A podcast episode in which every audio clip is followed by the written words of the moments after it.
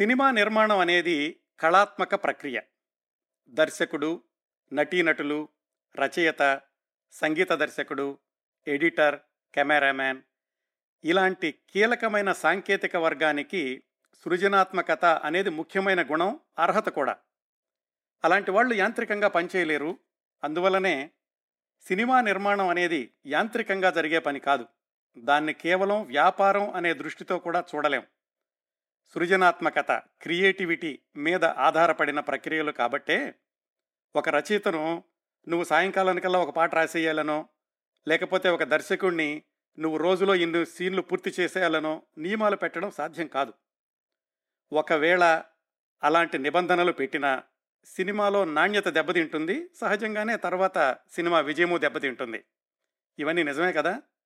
వీటన్నింటినీ కాదు అనేవాళ్ళు ఉంటారని అనుకోం. అవునా? కానే కాదు. వీటన్నింటినీ కొట్టి పడేసి ఎనభై సంవత్సరాల క్రిందటే ఇలాంటి పరిధుల మధ్య కూడా చలనచిత్ర నిర్మాణాన్ని ఒక కర్మాగారంలాగా ఫ్యాక్టరీలాగా నడపొచ్చు.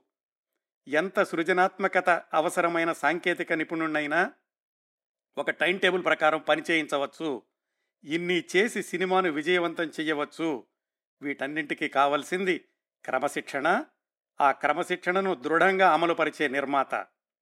డబ్బులు పెట్టే నిర్మాత సినిమా నిర్మాణాన్ని పర్యవేక్షించి అదుపులో ఉంచగలిగే సామర్థ్యం ఉన్న రోజున సినీ నిర్మాణం ఒక ఫ్యాక్టరీలాగా నడపడం లాంటిదే అని ఎనభై సంవత్సరాల క్రిందటే విశ్వసించి నిరూపించి దశాబ్దాల పాటు విజయవంతమైన సినిమాలు నిర్మించి అనేక రికార్డులు సృష్టించిన అలనాటి ఒక ప్రముఖ దక్షిణాది చలనచిత్ర నిర్మాణ సంస్థ గురించి దాన్ని స్థాపించి నిర్వహించిన నిర్మాత. ఆయన తీసిన సినిమాల్లో సగం సినిమాలకు ఆయన దర్శకుడు కూడా. ఆ ప్రముఖుడి గురించి ఈరోజు విశేషాలు తెలుసుకుందాం.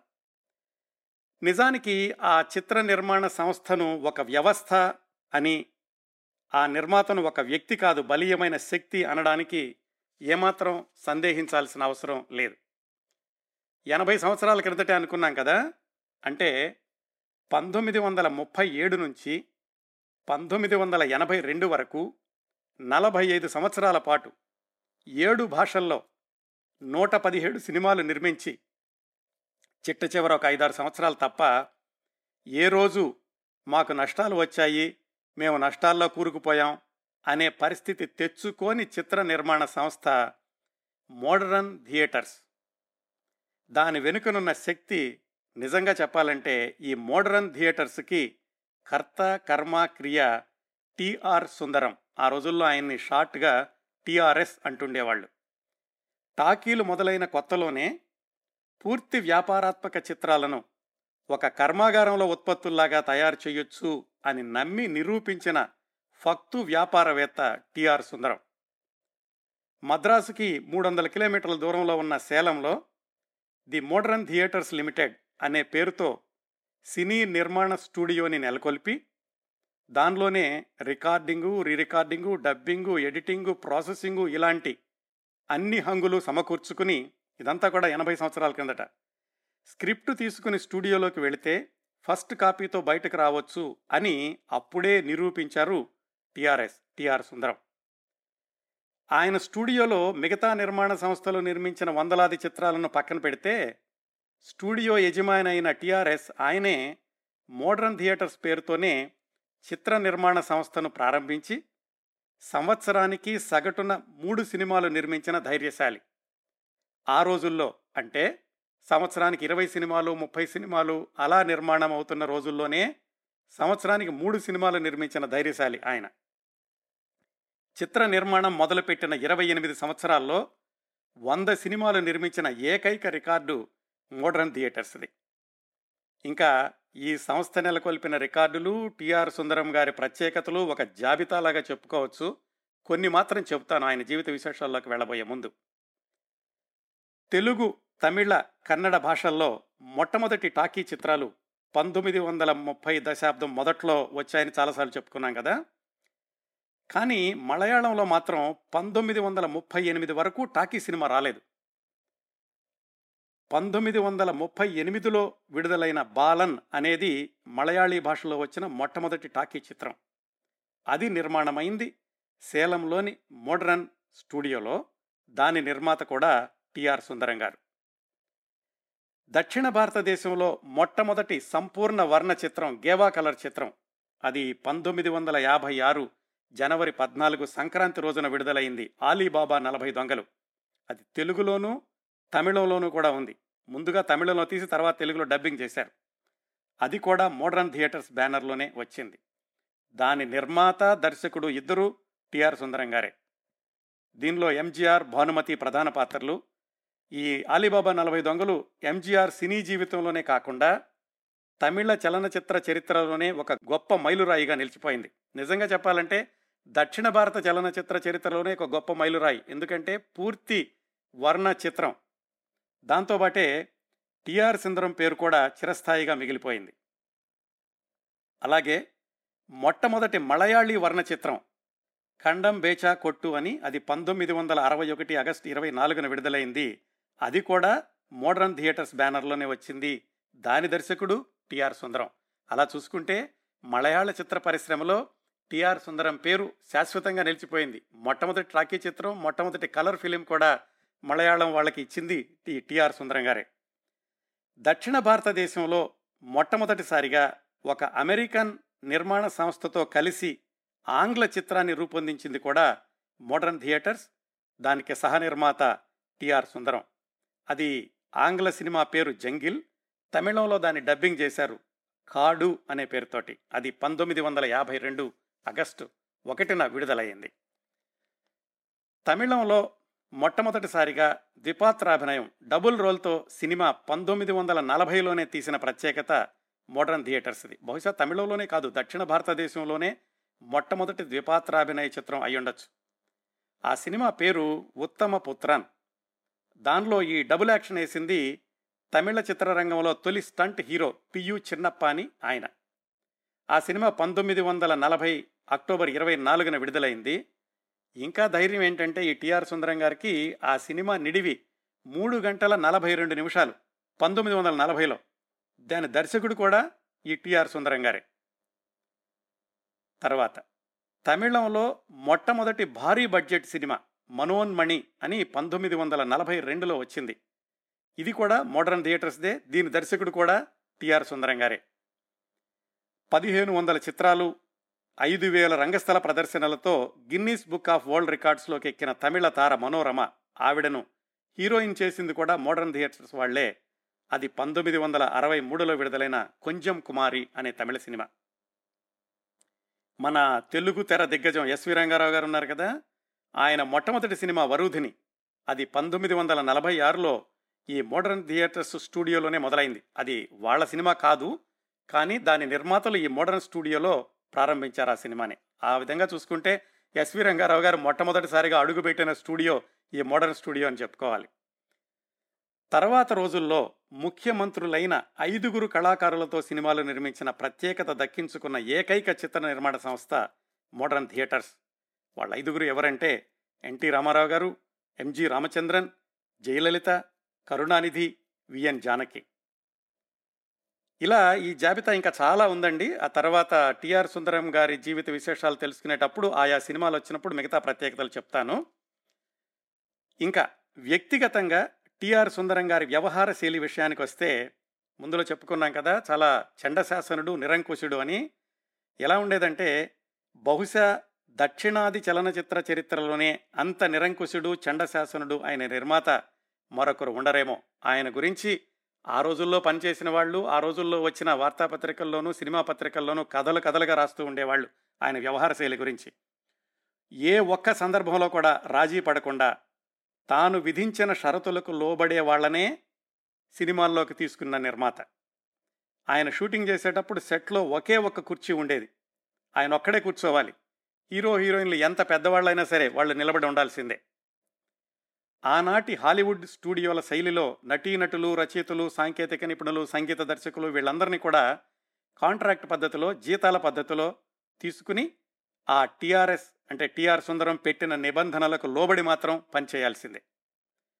ఆయన డైరెక్షన్ చేసేటప్పుడు షూటింగ్ అయిపోయాక అందరూ వెంటనే సెట్ ఖాళీ చేయాల్సిందే. ఎవరు అక్కడ ఉండడానికి పిచ్చాపాటి మాట్లాడడానికి వీల్లేదు. సెట్లో ఎవరు సిగరెట్ కాల్చకూడదు. కావాలంటే షూటింగ్ అయిపోయాక బయటికి వెళ్ళి కాల్చుకోండి బయట కుర్చీలు కూడా వేశాను అని చెప్పేవాడు ఆయన ఆయన స్టూడియోలో పనిచేసే వాళ్ళందరికీ ఒక టైం టేబుల్ వాళ్ళు నిర్వర్తించాల్సిన విధులన్నీ ఒక పుస్తకంలో రాసి పెట్టేవాళ్ళు. ఎంత పెద్ద హీరో అయినా సినిమా నిర్మాణం మధ్యలో ఉన్నా షూటింగ్కి ఖచ్చితమైన సమయానికి రాకపోతే ఆ హీరో ఆ ప్రాజెక్టులో నుంచి బయటకు వెళ్ళాల్సిందే ఇలా మన తెలుగు నటుడు జగ్గయ్య గారికి కూడా జరిగింది వివరాల తర్వాత చెప్తాను. సినిమా షూటింగ్ ప్రారంభమైన రోజునే విడుదల తేదీని కూడా ప్రకటించి అనుకున్న బడ్జెట్లో నిర్ణయించుకున్న స్కెడ్యూల్లో సినిమా పూర్తి చేసి తీరాల్సిందే. అది టిఆర్ సుందరం గారి పట్టుదల ఆయన అలాగే దశాబ్దాలు కొనసాగారు. మరి ఇంత కఠినంగా ఉన్నప్పటికీ ఆయన తీసే సినిమాల్లో నటించడానికి నటీనటులంతా ఎందుకు మొగ్గు చూపేవాళ్ళు అంటే పారితోషికం మిగతా వాళ్ళకంటే ఏమాత్రం తక్కువగా ఇచ్చేవాళ్ళు కాదు పారితోషికంలో బేరాలు ఉండేవి కాదు పేమెంట్ అనేది ఖచ్చితంగా ఉండేది. అలాగే సాంకేతిక నిపుణుల విషయానికి వస్తే మోడర్న్ థియేటర్స్ అంటే క్రమం తప్పకుండా సంవత్సరానికి మూడు సినిమాలు నిర్మాణం అవుతాయి. కాబట్టి టెక్నికల్ డిపార్ట్మెంట్ వాళ్ళు ఒక సినిమా అయ్యాక మళ్ళీ మరీ సినిమా ఏమిటి అని వెతుక్కునే అవసరం లేకుండా దశాబ్దాలు గడిచిపోతాయి కాబట్టే ఎంత స్ట్రిక్ట్గా ఉన్నా కానీ ఆ టిఆర్ సుందరం దగ్గర పనిచేయడానికి అందరూ మొగ్గు చూపేవాళ్ళు. అంత క్రమశిక్షణతో నాలుగు దశాబ్దాల పాటు వేగం తగ్గకుండా సినిమా నిర్మాణం చేసిన ప్రత్యేకతను ఈ టిఆర్ సుందరం కొనసాగించడానికి కొన్ని బలీయమైన కారణాలున్నాయి. మొదటిది ఆయన ఎంచుకున్న కథలు. సాంఘికం పౌరాణికం చారిత్రాత్మకం జానపదం అలాగే క్రైమ్ సినిమాలు అన్ని రకాల కథలు కూడా ఎంచుకుంటూ ఉండేవాడు ఆయన సినిమా నిర్మాణం వేగంగా జరుగుతుంది కదా అని చెప్పి ఆయన నాణ్యతలో ఎక్కడా కూడా రాజీ పడేవాళ్ళు కాదు. ప్రతి సినిమాలోనూ స్క్రీన్ ప్లే పకడ్బందీగా ఉండేది. కథ చెప్పే విధానం శరవేగంతో సాగేది. ఫ్లాష్ బ్యాక్ కథ ముందుకి వెనక్కి నడవడం ఇలాంటి గిమ్మిక్సే ఉండే కాదు. కథ చెప్పడం అనేది సరళంగా సూటిగా ప్రేక్షకుడికి కాలక్షేపం కలిగించేలా ఉండాలి అనేది ఆయన సిద్ధాంతం. చక్కటి సంగీతం నృత్యాలు హాస్యం అన్నీ కూడా సమపాళ్ళలో ఉండాలి. ఇంత సూత్రబద్ధంగా రూపొందించేవాళ్ళే కాబట్టి ఆ టిఆర్ సుందరం రూపొందించిన సినిమాల్లో అధిక శాతం విజయవంతమైన సినిమాలే. లాభాలు సంపాదించి పెట్టిన సినిమాలే. సంవత్సరానికి మూడు సినిమాలు క్రమం తప్పకుండా ప్రతి సంవత్సరం ఇలా చేయడానికి కూడా ఒక వ్యాపార రహస్యం ఉందండి. మూడు సినిమాల్లో మూడు విజయవంతమైతే అన్ని లాభాలే చెప్పుకోవాల్సిన అవసరం లేదు. కనీసం రెండు విజయవంతమైనా ఒకటి పోయినా పర్వాలేదు. ఒకవేళ ఒకటే విజయవంతమై రెండు సినిమాలు పోయినాయి అనుకోండి లేదా పొరపాటున మూడు సినిమాలు ఫెయిల్ అయినా వచ్చే సంవత్సరం సినిమాలతో వాటిని పూడ్చుకోవచ్చు. ఎందుకంటే తీసిన సినిమాలు అదే ధోరణిలో ఆయన తీయడు. వేరే రకంగా తీస్తాడు కాబట్టి ఈ పాఠాలు నేర్చుకుని వచ్చే దానిలో లాభాలు తెచ్చుకోవచ్చు.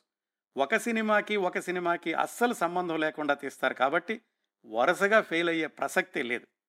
ఈ ఫార్ములాని విజయవంతంగా నాలుగు దశాబ్దాల పాటు అమలు చేయగలిగిన దమ్మున్న నిర్మాత టిఆర్ సుందరం. ఎవరైనా ధైర్యం ఉన్న నిర్మాత ఉంటే ఈ ఫార్ములా ఇప్పుడు పాటించినా కానీ విజయవంతం అవుతుంది అని టిఆర్ సుందరం గారు అప్పుడే నిరూపించారు.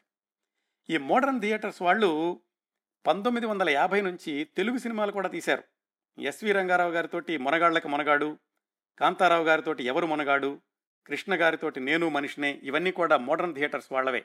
అంటే మోడర్న్ థియేటర్స్ అంటే ఎవరు అని తెలియడానికి ఈ తెలుగు సినిమా పేర్లు కూడా చెప్పాను. ఇంకా చాలా తెలుగు సినిమాలు ఉన్నాయి వాళ్ళవి ఆ వివరాలన్నీ కూడా తర్వాత చెప్తాను.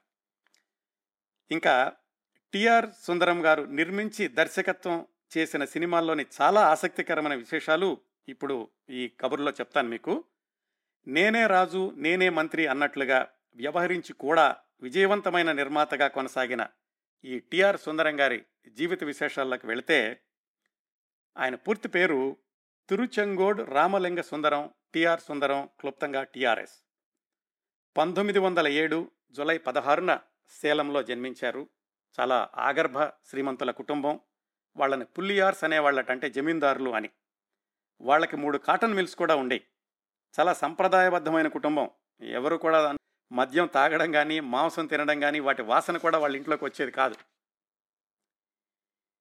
ఈ టిఆర్ సుందరం గారు చదువు అయిపోగానే వాళ్ళ ఊళ్ళో మద్రాసులో పచ్చయ్యప్ప కాలేజీలో బిఏలో చేర్పించారు. అది పూర్తయ్యాక వాళ్ళకి కాటన్ మిల్స్ ఉన్నాయి కాబట్టి లండన్ పంపించి టెక్స్టైల్ ఇండస్ట్రీలో ఒక డిగ్రీ కోసమని వెళ్ళమన్నారు టిఆర్ సుందరం గారిని. అది లీడ్ యూనివర్సిటీ. వెనక్కి వచ్చాక ఆయన వ్యాపారాన్ని అభివృద్ధి చేస్తాడని అనుకున్నారు. లీడ్ యూనివర్సిటీలో చదువుకునేటప్పుడు ఒక ఆంగ్లేయ కుటుంబంతో పరిచయం అయ్యింది టిఆర్ సుందరం గారికి. ఆ పరిచయం ఆయన జీవితంలో మూడు మార్పులకి దారితీసింది ఒకటి వెంటనే ఆయనకి మద్యం మాంసం రెండు అలవాటైనాయి. రెండోది ఆ ఆంగ్ల కుటుంబం ఇంటికి వెళ్ళినప్పుడు ఇంకొక మిత్రుడు పరిచయం అయ్యాడు. అప్పుడే వస్తున్న మూకీ సినిమాలు అలాగే టాకీ సినిమాలు కూడా రావడం మొదలైనవి ఆ రంగంలో ఆయన బాగా పనిచేస్తున్నాడు. ఆయనతోటి ఎక్కువసేపు కూర్చున్నప్పుడు ఈ సినిమాల గురించినటువంటి విశేషాలు సినిమా నిర్మాణం గురించినటువంటి టెక్నిక్స్ ఇలాంటివన్నీ మాట్లాడుతూ ఉండేవాడు. అది రెండో మార్పు టిఆర్ సుందరం గారికి ఆ లీడ్స్ యూనివర్సిటీలో చదివేటప్పుడు. మూడో పెద్ద మార్పు ఏంటంటే ఎవరింటికైతే వెళ్తున్నాడో వాళ్ళ అమ్మాయితోటి పరిచయము స్నేహము పెళ్ళి చకచకా జరిగిపోయినాయి. ఆ అమ్మాయి పేరు గ్లాడిస్. అలా ఆయన మూడు సంవత్సరాలు లీడ్స్ యూనివర్సిటీలో ఉండి డిగ్రీ తీసుకుని డిగ్రీతో పాటుగా భార్యను కూడా తీసుకుని సేలం వచ్చేశాడు వెనక్కి. సాధారణంగా ఆ రోజుల్లో పక్క కులం వాళ్ళని పెళ్ళి చేసుకోవడమే పెద్ద నేరంగా భావిస్తున్న రోజుల్లో ఈయన జాతులు మతాలు ఖండాలు దాటి విదేశీయురాల్ని పెళ్ళి చేసుకుని ఇంటికి తీసుకొచ్చాడంటే సహజంగానే వాళ్ళ కుటుంబంలో ఎలాంటి స్పందన ఉండేదో ఊహించుకోవచ్చు మీరు. ఈ మారిపోయినటువంటి టిఆర్ సుందరం గారి జీవన శైలి ఇంట్లో వాళ్ళకి నచ్చలేదు. వాళ్ళు అన్నారు బిజినెస్ వదిలే బాబు మా బిజినెస్ మేము చూసుకుంటాము. నువ్వు ఇలా తాగుడు మాంసం ఇలాంటివన్నీ కూడా అలవాటు చేసుకుని బిజినెస్లోకి రావద్దు అని అన్నారు వాళ్ళ నాన్నగారు మిగతా వాళ్ళు. అయితే అప్పటికే స్వతంత్ర భావాలు అలవాటైనాయి కాబట్టి ఈ టిఆర్ సుందరం కుటుంబం నుంచి తనకు రావాల్సినటువంటి ఆస్తిని తీసుకుని బయటకు వచ్చేశారు. సొంతంగా వ్యాపారం పెట్టడానికి. వ్యాపారం అనేది వాళ్ళ రక్తంలోనే ఉంది. అవి పంతొమ్మిది వందల ముప్పై తొలి సంవత్సరాలు. అంటే ఆయన వయసు ఇరవై ఐదు సంవత్సరాల లోపే ఉంది. అప్పుడు ఆయనకి పరిచయం అయ్యాడు ఎస్ఎస్ వేళాయుధం పెళ్ళై అనే ఆయన. వాళ్ళిద్దరూ కలిసి ఏంజల్ పిక్చర్స్ అని ఒక సినిమా నిర్మాణ సంస్థను ప్రారంభించారు. బహుశా దీనికి కారణం ఆయన లీడ్స్ యూనివర్సిటీలో చదువుకునేటప్పుడు ఆ మిత్రుడు చెప్పినటువంటి సినిమా కబుర్లు అయ్యుండొచ్చు ఆ పిళ్ళయ్య గారు ఈయన కలిసి ఏంజల్ పిక్చర్స్ బ్యానర్ మీద ద్రౌపది వస్త్రాపహరణం అనే తమిళ సినిమాని పంతొమ్మిది వందల ముప్పై నాలుగులో ధ్రువ అనే మరో తమిళ సినిమాని పంతొమ్మిది వందల ముప్పై ఐదులో నల్ల తంగల్ అనే మరో తమిళ సినిమాని కూడా అదే సంవత్సరం పంతొమ్మిది వందల ముప్పై ఐదులో నిర్మించారు. ఈ మూడు సినిమాలు కూడా కలకత్తాలో తీశారు. అప్పటికింకా సేలంలో సినిమాలు తీయడం అన్న ఆలోచనే లేదు. మూడు సినిమాల్లో కూడా పర్వాలేదు ఒక మాదిరిగా లాభాలు వచ్చినాయి లాభాలను మించి అనుభవం వచ్చింది. దాని తర్వాత ఈ టిఆర్ సుందరం సొంతంగా సినిమాలు తీద్దాము అనుకుని వేళాయుధం పెళ్ళై నుంచి బయటకు వచ్చేసి స్టూడియో కడ కడితే బాగుంటుంది కదా బిజినెస్ లాగా ఉంటుంది అని ఆలోచించారు. ఆ సేలం నగర శివార్లలోనే ఏర్కాడు కొండల మీదకి వెళ్ళే దారిలో ఒక తొమ్మిది ఎకరాల స్థలం తీసుకుని దాంట్లో స్టూడియో నిర్మాణం ప్రారంభించారు. దాని పేరే ది మోడరన్ థియేటర్స్ లిమిటెడ్. ఇప్పుడు మీరు సేలం వెళ్ళినా కానీ అక్కడ పెద్ద ఆర్చ్ ఉంటుంది. ది మోడర్న్ థియేటర్స్ లిమిటెడ్ అని చూడొచ్చు. కానీ లోపల స్టూడియో లేదు. లోపలన్నీ అపార్ట్మెంట్స్ ఉన్నాయి. ఆ విషయాలు తర్వాత చెప్తాను. సేలంని ఆయన ఎంచుకోవడానికి కూడా ఒక కారణం ఉంది. ఆయన స్వస్థలం అవడమే కాకుండా ఏర్కాడు కొండల దగ్గర పాటల చిత్రీకరణకి కార్ చేజింగ్ ఇలాంటి వాటికన్నిటికీ బాగుండేది.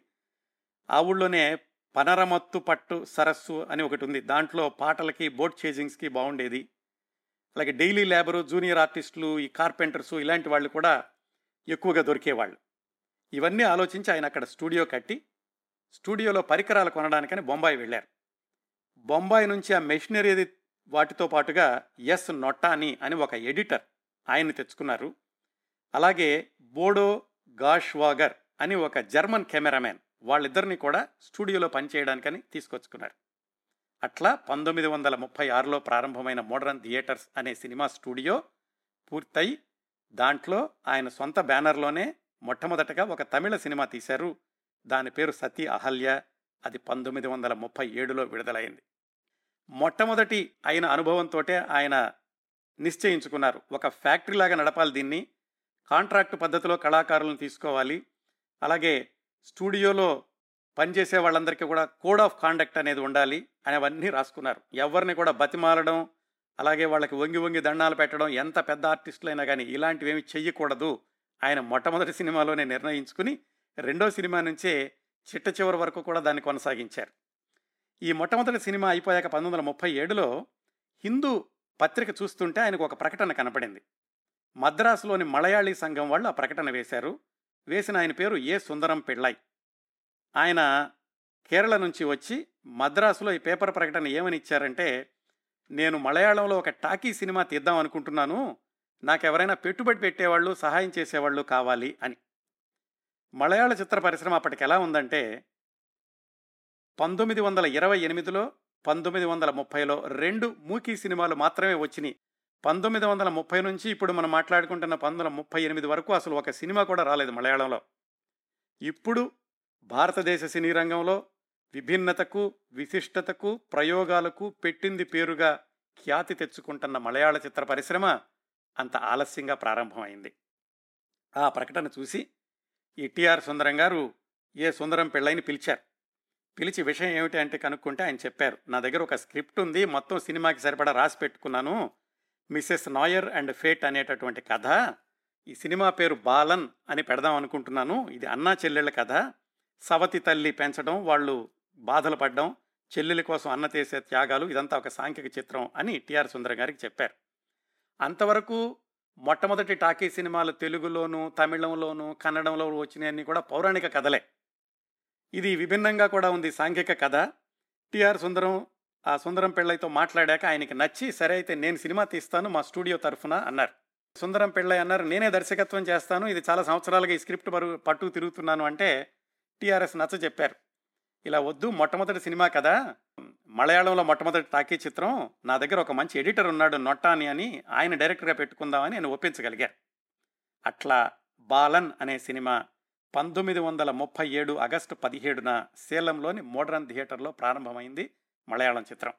కొన్ని రోజులు షూటింగ్ అది జరిగింది. మధ్యలో ఏదో ఆ సుందరం పెళ్ళైకి నన్ను టిఆర్ సుందరం గారికి పడలేదు.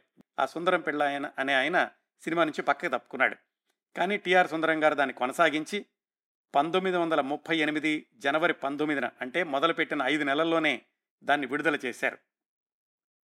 కేరళ అంతటా కూడా పెద్ద పండగలాగా ఉంది. మొట్టమొదటి మాట్లాడే మలయాళం సినిమా అని. అది అఖండమైన విజయం సాధించింది. టిఆర్ సుందరం గారి పేరు మలయాళ చలనచిత్ర చరిత్రలో చిరస్థాయిగా నిలిచిపోయింది. కానీ ఆయన ఎప్పుడు రికార్డుల కోసం సినిమాలు తీయలేదు. రికార్డుల గురించి మాట్లాడేవాడు కూడా కాదు. ఆయన సినిమా అంటే బిజినెస్. వాళ్ళ కుటుంబ సభ్యులు కాటన్ మిల్స్ ఎలా నడుపుతున్నారో ఈ సినిమాని కూడా అలాగే నడపాలి అని అలాగే కొనసాగించారు. అప్పటి నుంచి వెనక్కి తిరిగి చూసుకోలేదు. ఈ బాలన్ సినిమా సూపర్ హిట్ అయ్యాక. ఆయన వేసుకున్నటువంటి ఈ వ్యాపార సూత్రాలు కూడా చక్కగా పనిచేసినాయి. సంవత్సరానికి మూడు అన్ని లాభాలు తెచ్చిపెట్టకపోయినా వేగం మాత్రం తగ్గకుండా కొనసాగించేవాడు.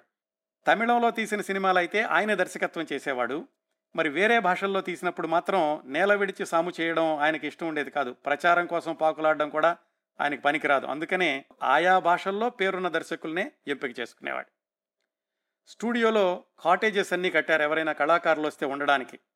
పొద్దున్నే నాలుగున్నరకు లేవాలి ఎవరైనా సరే. కాలకృత్యాలు తీర్చుకుని కాఫీ తాగాక అందరూ ప్రార్థన చేయాలి. సూర్యోదయం అవుతుండగానే షూటింగ్ మొదలవ్వాలి. సాయంకాలం నాలుగు గంటలకల్లా షూటింగ్ అయిపోతుంది. మధ్యలో భోజనాలకి విరామం ఉంటుంది. సౌకర్యాలకి మాత్రం ఏమాత్రం లోటు ఉండేది కాదు. అలాగని పేరున్న కళాకారులు అని చెప్పి ఎవరికి ప్రత్యేక సౌకర్యాలు వైభోగాలు ఇలాంటివి ఉండే కాదు. ఇలా ప్రారంభమైన మోడర్న్ థియేటర్స్ టిఆర్ సుందరం గారి చలనచిత్ర నిర్మాణ ప్రక్రియ లేదా చలనచిత్ర నిర్మాణ కర్మాగారం తర్వాత రోజుల్లో అద్భుతమైన సినిమాలు తీసింది. దాని తర్వాత చెప్పుకోదగ్గ సినిమా పంతొమ్మిది వందల నలభైలో వచ్చిన ఉత్తమ పుత్రన్. మొట్టమొదట్లో చెప్పినట్టుగానే అది దక్షిణ భారతదేశంలోనే బహుశా మొట్టమొదటి డబుల్ యాక్షన్ సినిమా. పియు చిన్నప్ప అనే ఆయన ప్రధాన పాత్రధారి. ఈ చిన్నప్ప అనే ఆయన పంతొమ్మిది వందల నలభైకి ముందు పంతొమ్మిది వందల ముప్పై ఆరులోనే చంద్రకాంత అనే సినిమాతోటి తమిళ సినీ రంగ ప్రవేశం చేశారు. పంతొమ్మిది వందల ముప్పై ఎనిమిదిలో యయాతి అనే సినిమాలో హీరోగా వేశారు. ఆ సినిమా ఘోరంగా దెబ్బతింది. దాంతో ఆయన ఒక విధమైన అజ్ఞాతవాసంలోకి వెళ్ళిపోయి ఉపవాసాలు మౌనవ్రతాల్లో మునిగి ఉన్న రోజుల్లో ఈ టిఆర్ సుందరం గారు ఆయన దగ్గరికి వెళ్ళి ఇలా కొత్త సినిమా తీస్తున్నాను. పైగా ఇది డబుల్ యాక్షన్ సినిమా అని ఆయన బుక్ చేసుకున్నారు. మరి ఆయనకి ఆ క్షణంలో ఎందుకు అనిపించిందో ఆయన యొక్క ప్రతిభలో ఏమి కనిపించిందో కానీ అలాంటి ఎంపిక ఆ తర్వాత పియు చిన్నప్ప సినీ జీవితాన్ని ఒక రహదారిలో నడిపించింది అని చెప్పుకోవచ్చు. ఆ ఉత్తమ పుత్రన్ అన్న సినిమాలో డబుల్ యాక్షన్ తీసేటప్పుడు జర్మన్ కెమెరామ్యాన్ ఒక ఆయన స్టూడియోలో ఉండేవాళ్ళని చెప్పుకున్నాం కదా. ఆయన చాలా అద్భుతమైన ట్రిక్ షాట్స్ తీశారు ఆ రోజుల్లోనే. ఒక పాత్ర కుర్చీలో కూర్చుంటే రెండో పాత్ర కుర్చీ చుట్టూతా తిరగడం ఇలాంటి షాట్స్ అన్నీ పంతొమ్మిది వందల నలభైలోనే తీశాడు ఆ కెమెరామ్యాన్. ఆ సినిమా అద్భుతంగా ఆడింది విపరీతమైన లాభాలు తెచ్చిపెట్టింది టిఆర్ సుందరం గారికి. అదే కథతోటి ఆ తర్వాత రెండు సార్లు తమిళంలో పునర్నిర్మాణం అయింది రెండు సార్లు కూడా విజయవంతమైంది దాని తర్వాత చెప్పుకోదగ్గ సినిమా మనోన్మణి అని పంతొమ్మిది వందల నలభై రెండులో విడుదలైంది. దీనిలో కూడా హీరో పియు చిన్నప్పై. ఈ మనోన్మణి సినిమా ప్రత్యేకత ఏమిటంటే భారీ సినిమా అవడమే కాకుండా పేపర్లో ప్రకటన ఇచ్చి తర్వాత మా సినిమాలో కథ ఇది ఈ కథలో హీరో హీరోయిన్లుగా ఎవరు కావాలనుకుంటున్నారు అని ఆ బ్యాలెట్లో నుంచి వచ్చిన అత్యధిక ఓట్లు వచ్చిన వాళ్ళిద్దరిని తీసుకున్నారు. సహజంగానే అప్పట్లో పియు చిన్నప్ప ఆయన యొక్క ఖ్యాతి విపరీతంగా ఉంది. అలాగే టిఆర్ రాజకుమారి అని ఆమె హీరోయిన్. పేపర్లో ప్రకటన కూడా ఇచ్చారు. ఇదిగో మీరు అడిగిన హీరో మీరు అడిగిన హీరోయిన్ అని. ఆ మనోన్మణి సినిమా కూడా అద్భుతంగా ఆడేది. ఆ సినిమా నిర్మాణంలోనే ఒక తమాషా విషయం చెప్తూ ఉంటారు. ఏంటంటే ఈయన ఎంత స్ట్రిక్ట్గా ఉండేవాడు ఎంత పెద్ద హీరో అయినా కానీ అనే విషయానికి. ఈ సినిమా షూటింగ్ జరుగుతున్నప్పుడు ముందుగానే స్కెడ్యూల్స్ అన్నీ మాట్లాడుకున్నారు ఆ పియు చిన్నప్పంతోటి చాలా ముఖ్యమైనటువంటి దృశ్యాన్ని చిత్రీకరించే రోజు ఆయన రాలేదు. ఆ మరో రోజు వచ్చాడు. అప్పటికే టీఆర్ సుందరం గారు అగ్గి మీద గుగ్గిలంలా ఉన్నాడు మండిపడుతున్నాడు. ఆ మర్నాడు పియు చిన్నప్ప వచ్చేసరికి ఆయనట స్టూడియో తలుపులు వేయించేసి ఆయన కారు లోపలికి రాకుండా ఆయన కారు దిగగానే తీసుకెళ్ళి చెట్టుకి కట్టించి కొరడా దెబ్బలు కొట్టారట. ఈ విషయం భానుమతి గారు తన ఆత్మకథలో తనకెవరో చెప్పారు అని రాసుకున్నారు. నిజంగా మరి కొరడా దెబ్బలు కట్టారా? లేకపోతే స్టూడియో బయట కాసేపు వదిలేశారో ఏమో తెలియదు కానీ మొత్తానికి అంత స్ట్రిక్ట్గా ఉండేవాడు టీఆర్ సుందరం గారు. అది పంతొమ్మిది వందల నలభై రెండులో జరిగిన సంఘటన. పంతొమ్మిది వందల అరవై మూడు వరకు ఆయన చిట్ట చివరి సినిమా తీసే వరకు కూడా అలాగే ఉన్నారు. మధ్యలో ఏ హీరో ఏమాత్రం తోకజాడించినా కానీ వెంటనే ఆయన తీసేసేయడమే పద్ధతిగా పెట్టుకున్నారు టీఆర్ సుందరం. అందుకే అంత క్రమశిక్షణతో ఉండబట్టే సినిమాలు అంత వేగంగాను అంత విజయవంతంగాను చేయగలిగారు. దాని తర్వాత చెప్పుకోదగ్గ సినిమా పంతొమ్మిది వందల నలభై నాలుగులో రెండో ప్రపంచ యుద్ధ సమయంలో వచ్చింది బర్మా రాణి. ఈ సినిమా కూడా చాలా విశేషాలు ఉన్నాయి అప్పట్లో ఉన్న బ్రిటిష్ ప్రభుత్వం రెండో ప్రపంచ యుద్ధం జరుగుతున్న సమయంలో స్టూడియో ఉన్న ఓనర్స్కి ఒక రూల్ పెట్టారు. మీరు తీసే మూడు సినిమాల్లో ఒక సినిమా మమ్మల్ని బలపరుస్తూ తీయండి. అంటే బ్రిటిష్ సామ్రాజ్యానికి మద్దతునిస్తూ తీయాలి అని. దాని ప్రకారం ఈ టిఆర్ సుందరం గారు బర్మా రాణి అనే సినిమాని తీశారు. దాని కథ ఏంటంటే బర్మాని జపాన్ ఆక్రమిస్తుంది. బ్రిటిష్ ఇండియన్ ఆర్మీకి చెందిన ముగ్గురు వైమానిక దళ అధికారులు బర్మా వెళతారు. అక్కడ భారతీయ పోరాట దళాలు అప్పటికే ఉంటాయి. వాళ్ళతో కలిసి ఈ బ్రిటిష్ ఆర్మీకి చెందిన ముగ్గురు వైమానిక దళాధికారులు జపాన్ మీద దండెత్తి జపాన్ వాళ్ళని బర్మాలో నుంచి వెళ్ళగొట్టడం ఇది కథ. వీళ్ళు అక్కడికి వెళ్ళినప్పుడు బర్మాలో వీళ్ళకి ఒక అమ్మాయి సహాయం చేస్తుంది. అందుకని ఆ అమ్మాయి పేరు మీదుగా బర్మా రాణి అని పేరు పెట్టారు. ఆ హీరోయిన్ వేషం వేసిన ఆవిడ పేరు కేఎల్వి వసంత. ఈ సినిమా ముందు వరకు ఆవిడ జమినీ వాసన్ గారి బ్యానర్లో పనిచేస్తూ ఉండేది.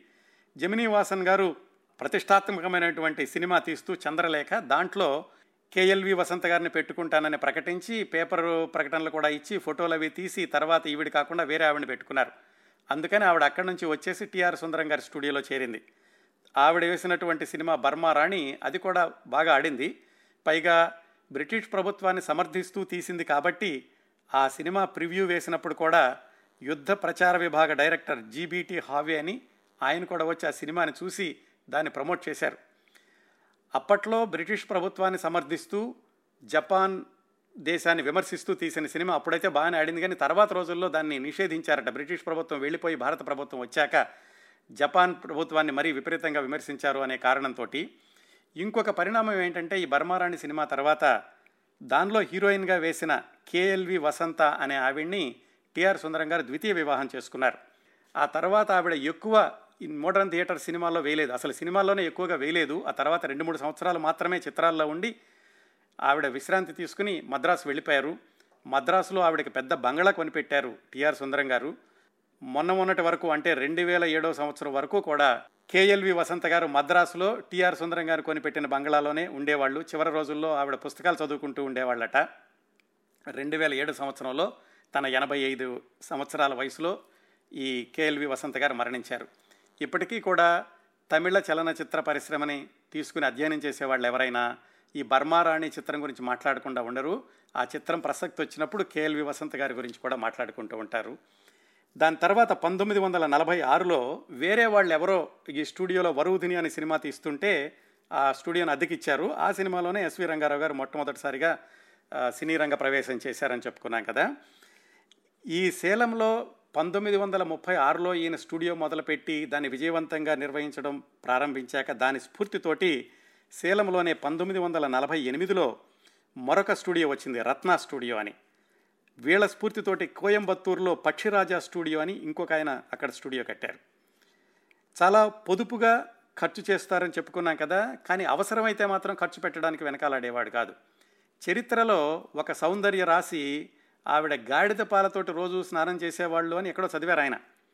ఒక తమిళ సినిమాలో అదే దృశ్యం పెట్టడానికని ఆయన నిజంగా గాడిదలను తీసుకొచ్చి ఆ గాడిద పాలతోటి హీరోయిన్ స్నానం చేసేలాగా చిత్రీకరించారట. పంతొమ్మిది వందల యాభైకి వస్తే అద్భుతమైన సినిమా తీశారు. మంత్రి కుమారి. ఇది కూడా తమిళ చలనచిత్ర చరిత్రలో మైలురాయి లాంటి సినిమా. ఎంజీఆర్ గారు హీరో. దానిలో టిఎం సౌందరరాజన్ అని ఒక గాయకుడు ఉండేవాడు. ఆయన ఎంజీ గారు గారికి మొట్టమొదటిసారిగా పాడటం ప్రారంభించింది కూడా ఈ మంత్రి కుమారి అన్న సినిమాతోటి. దీనికి కరుణానిధి గారు రాసిన డైలాగులు ఆ రోజుల్లో విపరీతంగా ప్రజల్ని అలరించినాయి. ఈ సినిమా మరొక ప్రత్యేకత ఏమిటంటే దీని దర్శకుడు ఒక అమెరికన్ ఎల్లిస్ ఆర్ డంగన్ అని ఈయన గురించి తర్వాత రాబోయే వారాల్లోనే పూర్తిగా చెప్తాను. చాలా విచిత్రమైన ఆసక్తికరమైన జీవితం. అమెరికన్ భారతదేశానికి వచ్చి తమిళ సినిమాలను పన్నెండు సంవత్సరాల పాటు డైరెక్ట్ చేశాడు. ఆయన డైరెక్ట్ చేసిన చిట్ట చివరి సినిమా ఈ మంత్రి కుమారి. చిట్ట చివరిలో ఎడిటింగ్ అయిపోయి రీ రికార్డింగ్ ఏదో జరుగుతూ ఉండగా ఆయనకి వ్యక్తిగత సమస్యలు వచ్చి అమెరికా వచ్చేస్తే మిగిలిన సినిమాని టిఆర్ సుందరం గారు పూర్తి చేశారు. అందుకనే ఎల్లిస్ ఆర్ డంగన్ అని టిఆర్ సుందరం అని ఉంటుంది దర్శకులుగా ఈ మంత్రి కుమారి అనే సినిమాకి. ఇప్పటికి కూడా ఈ సినిమాని తమిళంలో కల్ట్ ఫిలిం అంటూ ఉంటారు. పంతొమ్మిది వందల యాభై తర్వాతే తెలుగు సినిమాలు తీయడం ప్రారంభించారు మోడర్న్ థియేటర్స్ వాళ్ళు. అలా వాళ్ళు తీసిన మొట్టమొదటి తెలుగు సినిమా ఆడ జన్మ పంతొమ్మిది వందల యాభై ఒకటిలో వచ్చింది. దర్శకుడు మాత్రం తెలుగువాడే జిఆర్ రావు అని సిహెచ్ నారాయణరావు గారు బిఎస్ సరోజా అని ఇంకొక ఆవిడ ఉండేవాళ్ళు. వాళ్ళు హీరో హీరోయిన్లు. అక్కడి నుంచి దాదాపుగా సంవత్సరానికి ఒక తెలుగు సినిమా అన్నట్లుగా తీస్తూ వచ్చారు. కొన్నిసార్లు తమిళ సినిమాని తెలుగులోకి డబ్బింగ్ కూడా చేస్తూ ఉండేవాళ్ళు. ఆ మరుసటి సంవత్సరమే సర్వాధికారి అని ఎంజి రామచంద్రన్ గారు నటించిన సినిమా దాన్ని తెలుగులోకి డబ్బింగ్ చేశారు. ఆ తర్వాత అత్తింటి కాపురం అని సవతి పోరు అని వీర కంకణం అని ఇలాంటి సినిమాలు పంతొమ్మిది వందల యాభై ఏడు వరకు వచ్చినాయి. ఈ వీర కంకణంలోనే ఎన్టీ రామారావు గారు హీరో జగ్గయ్య గారు ఒక ప్రధాన పాత్ర. పంతొమ్మిది వందల యాభై ఆరులో వచ్చిన ఆలీబాబా నలభై దొంగలు. మొదట్లో చెప్పుకున్నట్టుగానే దక్షిణ భారతదేశంలోనే మొట్టమొదటి పూర్తి వర్ణ చిత్రం అలీబాబా నలభై దొంగలు ఎంజీఆర్ గారు భానుమతి గారు. పంతొమ్మిది వందల నలభై ఒకటిలో ఈ అలీబాబా నలభై దొంగలు అనే ఆసక్తికరమైన కథతోటి ఒక సినిమా వచ్చింది తమిళంలోనే. కాకపోతే ఆ తమిళ సినిమాని అంటే హాస్య పాత్రలాగా చిత్రీకరించారు అలీబాబాని. ఇందులో మాత్రం అలీబాబా పాత్రను గంభీరంగా చిత్రీకరిస్తూ అంటే పేదలకు సహాయం చేసేవాడిలాగా ఎంజీఆర్ గారు ప్రధాన పాత్రలో ఆ సినిమాని తీశారు. ఎంజీఆర్ గారు మోడర్న్ థియేటర్స్ వాళ్ళకి మూడు సినిమాలు చేస్తాను అని కాంట్రాక్ట్ రాసుకున్నారు. మొట్టమొదటి సినిమా మంత్రి కుమారి తర్వాత తెలుగులోకి డబ్బింగ్ అయిన సర్వాధికారి. మూడోది ఇదిగో ఇప్పుడు మనం మాట్లాడుకుంటున్న అలీబాబా నలభై దొంగలు. ఈ సినిమాలో ఇంకా ఆసక్తికరమైన నటులు కొంతమంది ఉన్నారు. ఎంజి రామచంద్రన్ గారు అన్నయ్య చక్రపాణి ఆయన కూడా నటించారు. అలాగే జయలలిత గారి పిన్ని విద్యావతి అని ఒక ఆవిడ ఉండేది. ఆవిడ ఎయిర్ హోస్టెస్గా పనిచేశారు ఆ రోజుల్లో. ఆవిడ కూడా నటించారు. ఈ ఆలీబాబా నలభై దొంగ దొంగలు సినిమా షూటింగ్ జరిగేటప్పుడు భానుమతి గారు ఆసక్తికరమైనటువంటి సంఘటనలు కొన్ని రాసుకున్న ఆవిడ జీవిత చరిత్రలో. ఏమిటంటే మద్రాసు నుంచి సేలంకి ఈ సినిమా షూటింగ్కి వెళ్ళేటప్పుడు భానుమతి గారు వాళ్ళ అత్తగారిని కూడా తీసుకెళ్ళారు. మొట్టమొదటిసారిగా సేలం వెళ్ళినప్పుడు అందరూ చెప్పారట భానుమతి గారికి టిఆర్ సుందరం గారు చాలా చండశాసనుడు ఆయనకు ముక్కు మీద కోపం ఉంటుంది హీరో హీరోయిన్లు ఏరా ఏమే అని పిలవడానికి కూడా ఆయన వెనకాడ్డు మీరు అసలే ఆత్మాభిమానం కలవాళ్ళు జాగ్రత్తగా ఉండండి అని. సరే చూద్దాం ఎలా ఉంటాడో అని భానుమతి గారు సేలంలో అడుగుపెట్టారు. స్టూడియోలోకి వెళ్ళగానే మరి టిఆర్ సుందరం గారికి భానుమతి గారి గురించి ఎవరేం చెప్పారో తెలియదు కానీ అమ్మ రండి అని చాలా గౌరవంగా తీసుకెళ్ళి మిగతా వాళ్ళందరికీ కూడా వేరే క్వార్టర్స్ ఇస్తుంటే తాను ఉన్నటువంటి తూ అటాచ్డ్ బాత్రూమ్ ఉన్నటువంటి ఆఫీస్నే ఆవిడ అత్తగారు ఉండడానికి ఇచ్చి అంత గౌరవంగా చూశారు. ఈవిడ ఆశ్చర్యపోయిందట ఇదేంటి అందరూ ఇలా చెప్పారు నాతో ఇంత గౌరవంగా ఉంటున్నారు అని. మరో రోజు సెట్లో ఉన్నప్పుడు మిగతా మహిళా తారలు భానుమతి గారిని అడిగారట ఏమండి మిమ్మల్ని ఇంత గౌరవంగా తీసుకెళ్ళి ఆయన సొంత సూట్ ఇచ్చారు అటాచ్డ్ బాత్రూము అంటే ఎందుకు ఏమైంది అంటే ఆయన ఎవరితోటి అంత మంచిగా ఉండరు పైగా మా క్వార్టర్స్ చూశారు కదా మాకు అటాచ్డ్ బాత్రూమ్స్ లేవు మేము లేడీస్ని బాత్రూమ్కి వెళ్ళాలంటే చాలా ఇబ్బందిగా ఉండి అందరం కలిసి చాలా దూరం వెళ్ళాల్సి వస్తుంది మీతో బాగుంటున్నారు కాబట్టి మీరు కొంచెం ఆయనకి చెప్పి మాకు అటాచ్డ్ బాత్రూమ్స్ కట్టించండి అని ఈ లేడీ యాక్టర్స్ అడిగారట భానుమతి గారిని. ఆవిడ అన్నారు మీరు అడగొచ్చు కదా అంటే అమ్మో ఆయన మేము అడగడం ఆయన అసలే ఎప్పుడు దోమదోమలాడుతూ ఉంటారు మేము అడగలేము అంటే మరో రోజు షూటింగ్ జరిగేటప్పుడు భానుమతి గారు అత్తగారు గుర్తు చేశారు భానుమతి గారికి ఇదిగో నిన్న వాళ్ళందరూ అడగమన్నారు కదా అడుగు అని. ఆవిడ టిఆర్ సుందరం గారిని ఏమండి మిమ్మల్ని ఒక విషయం అడుగుతానంటే పర్వాలేదు చెప్పండి అన్నారు ఆయన. ఇలాగా మహిళా తారులందరూ ఇబ్బంది పడుతున్నారు అటాచ్డ్ బాత్రూమ్స్ కట్టించవచ్చు కదా అని అడిగారు. అమ్మ దాని ఉంది తప్పనిసరిగా కట్టిస్తాను అన్నారు. ఆ తర్వాత షెడ్యూల్లో ఆవిడ వెళ్ళేసరికి అందరికీ కూడా అటాచ్డ్ బాత్రూమ్స్ సిద్ధమై ఉన్నాయి. మిగతా కాటేజెస్ అన్నిటికీను. భానుమతి గారు అదంతా చూసి మీ సొంత సూట్ వద్దండి నాకు నేను కూడా ఈ కాటేజీలోనే ఉంటాను అని ఆ కాటేజీలోనే ఉన్నారట. అప్పుడు ఆశ్చర్యపోవడం టిఆర్ సుందరం గారి పని పని అయింది ఎందుకంటే ఆయనకి చెప్పారు భానుమతి గారు చాలా ఆత్మాభిమానం చాలా స్వాతిశయంతో ఉంటారు మీరు జాగ్రత్తగా ఉండండి అని. మొత్తానికి ఆయన చండశాసనుడైనా భానుమతి గారు ఆత్మాభిమానమైన ఇద్దరు ఫ్రీక్వెన్సీలు మ్యాచ్ అవ్వడంతో ఆ షూటింగ్ సజావుగా జరిగిపోయింది. చిట్ట చివరిలో మాత్రం క్లైమాక్స్కి వచ్చినప్పుడు భానుమతి గారు మూడు రోజులు షూటింగ్ అని పిలిచారు సేలంకి. అక్కడికి వెళ్ళారు. క్లైమాక్స్లో ఎంజి రామచంద్రన్ గారు రావాలి. ఆయన మద్రాసులో వేరే సినిమాలో క్లైమాక్స్లో ఉన్నారు. వాళ్ళు వదలలేదు. తీసుకురావాల్సినటువంటి ప్రొడక్షన్ వాళ్ళు చాలా భయపడ్డారట ఆ రోజు రాత్రి. రేపు పొద్దున్నే కనుక ఎంజి రామచంద్రన్ గారు రాకపోతే టిఆర్ సుందరం గారు మమ్మల్ని అందరినీ ఉద్యోగంలోంచి తీసేస్తారు. సినిమా ఆపేసినా ఆపేస్తాడైనా లేకపోతే వేరే వాళ్ళన్నా తీసుకొస్తారు. ఏం చేయాలి అని వాళ్ళు కంగారు పడుతుంటే భానుమతి గారు ఏమిటి విషయం అని అడిగి తెలుసుకుని నా గురించి అయితే మీరు కంగారు పడమాకండి. మూడు రోజులు కాదు నేను రెండు రోజులు కావాలన్నా ఉంటాను. అక్కడ మద్రాసులో వాళ్ళకి నేను నచ్చ చెబుతాను. మీరు ఎంజీ రామచంద్రన్ గారి పని చూసుకోండి అని చెప్పారు. సరే మొదటి రోజు ఎలాగో ఒప్పించారు టీఆర్ సుందరం గారిని. కొంచెం ఆలస్యం అవుతుంది రేపు వస్తారు అని. మరో రోజు కూడా ఎంజీ రామచంద్రన్ వచ్చే సూచనలు కనిపించకపోయేసరికి ప్రొడక్షన్ వాళ్ళు మద్రాసు వెళ్ళి అర్ధరాత్రి రెండు గంటలకి ఎంజీ రామచంద్రన్ గారిని దాదాపుగా కిడ్నాప్ చేసినట్లుగా తీసుకొచ్చి తెల్లవారుజాము నాలుగు గంటలకల్లా మేకప్ రూమ్లో కూర్చోబెట్టి ఆ మర్నాడు షూటింగ్కి సిద్ధం చేశారు. భానుమతి గారు కూడా ఆ తర్వాత ఎలాగో కావాలంటే ఒక రోజు ఉంటానులేండి అని ఆ విధంగా అలీబాబా నలభై తొంగలు షూటింగ్ పూర్తయింది. అంత క్రమశిక్షణతో ఉండేవాడు టిఆర్ సుందరం గారు. ఈ విషయాలన్నీ కూడా భానుమతి గారు తన ఆత్మకథలో రాసుకున్నారు. ఆ సినిమా మహాద్భుతంగా ఆడింది. తెలుగులోనూ తమిళంలోనూ కూడా చాలా లాభాలు తెచ్చిపెట్టింది. దాని తర్వాత చెప్పుకోదగ్గ సినిమా సహస్ర శిరచ్ఛేద అపూర్వ చింతామణి. అది పంతొమ్మిది వందల అరవైలో వచ్చింది. అంతకుముందు వీర కంకణం అన్న సినిమాలో జగ్గయ్య గారు ప్రధాన పాత్ర అని చెప్పుకున్నాం కదా. ఆయన్ని ఎకాయకి ఈ సహస్ర శిరచ్ఛేద అపూర్వ చింతామణిలో ప్రధాన పాత్రకి అంటే దాదాపు హీరో పాత్రకి తీసుకున్నారు ఆయన. షూటింగ్ బ్రహ్మాండంగా జరుగుతోంది. కొంతకాలం అయ్యాక ఒకరోజు సెట్లో జగ్గయ్య గారు సిగరెట్ కాల్చడం ప్రారంభించారు. టిఆర్ సుందరం గారు రూల్స్ ప్రకారం అక్కడ ఎవరు సిగరెట్లు కాల్చకూడదు. వెంటనే ఆయన జగ్గయ్య గారిని అనకుండా ఆఫీస్కి వచ్చేసి అకౌంటెంట్ని పిలిచి జగ్గయ్య గారికి ఇంతవరకు అయినటువంటి షూటింగ్కి ఎంత డబ్బులు అవుతాయో అంతా చెక్ ఇచ్చి పంపించేసేయండి రేపటి నుంచి రావాల్సిన అవసరం లేదని చెప్పండి అని ఆయన వెళ్ళిపోయాడు. అకౌంట్స్ వాళ్ళు ఆయనకి డబ్బులు ఇచ్చేసి మా సార్ ఇలా చెప్పారండి రేపటి నుంచి మీరు షూటింగ్కి రావాల్సిన అవసరం లేదన్నారు. ఆ రాత్రికి రాత్రి మద్రాసులో ఉన్న వాళ్ళ ఆఫీస్ వాళ్ళతోటి కాంతారావు గారిని కాంటాక్ట్ చేయించి కాంతారావు గారిని తెప్పించి సహస్ర శిరచ్ఛేద అపూర్వ చింతామణి షూటింగ్ని కొనసాగించారు. తర్వాత ఎప్పుడో కాంతారావు గారికి తెలిసిందట ఇలాగ జగయ్య గారిని తీసేసి తను పెట్టుకున్నారని. ఆయన జగ్గయ్య గారిని అడిగారు ఏమండి ఇలా జరిగింది మీరు ఏమైనా అనుకున్నారని ఇలా వెళ్తున్నానంటే ఏం పర్వాలేదండి నాకు అసలే ఇబ్బందిగా ఉంది ఆ జానపద చిత్రాలు ఆ డ్రెస్సులు వాటితోని అని జగ్గయ్య గారు ఏం అనుకోలేదండి అని సర్ది చెప్పారు కాంతారావు గారికి. ఈ విషయం అంతా కూడా కాంతారావు గారు తన ఆత్మకథలో రాసుకున్నారు. పంతొమ్మిది వందల అరవై వచ్చేసరికి ఈ సినిమాలు సంవత్సరానికి మూడు అలాగే కొనసాగుతూనే దాదాపు వంద సినిమాలు మైలురాయికి రాబోయే సమయంలో తొంభై ఎనిమిది సినిమాలు అవగానే పంతొమ్మిది వందల అరవై మూడు ఆగస్టు ముప్పైన ఈ టిఆర్ సుందరం గారు కన్నుమూశారు చాలా చిన్న వయసు యాభై ఏడు సంవత్సరాలు మాత్రమే అప్పటికే. మరొక రెండు సినిమాలు తీస్తే వంద సినిమాలు అయి ఉండేది. ఆయన చనిపోయాక వాళ్ళ అబ్బాయి ఆయన పేరు రామసుందరం. ఆయన అప్పటి వరకు మెకానికల్ ఇంజనీరింగ్ చదివి తండ్రికి సహాయం చేస్తూ అదే స్టూడియోలో ఉన్నారు. తండ్రి గారు చనిపోగానే సినీ నిర్మాణ సంస్థని స్టూడియోని కూడా ఆయన యాజమాన్యంలోకి తీసుకుని రామసుందరం గారు సినీ నిర్మాణాన్ని కొనసాగించారు.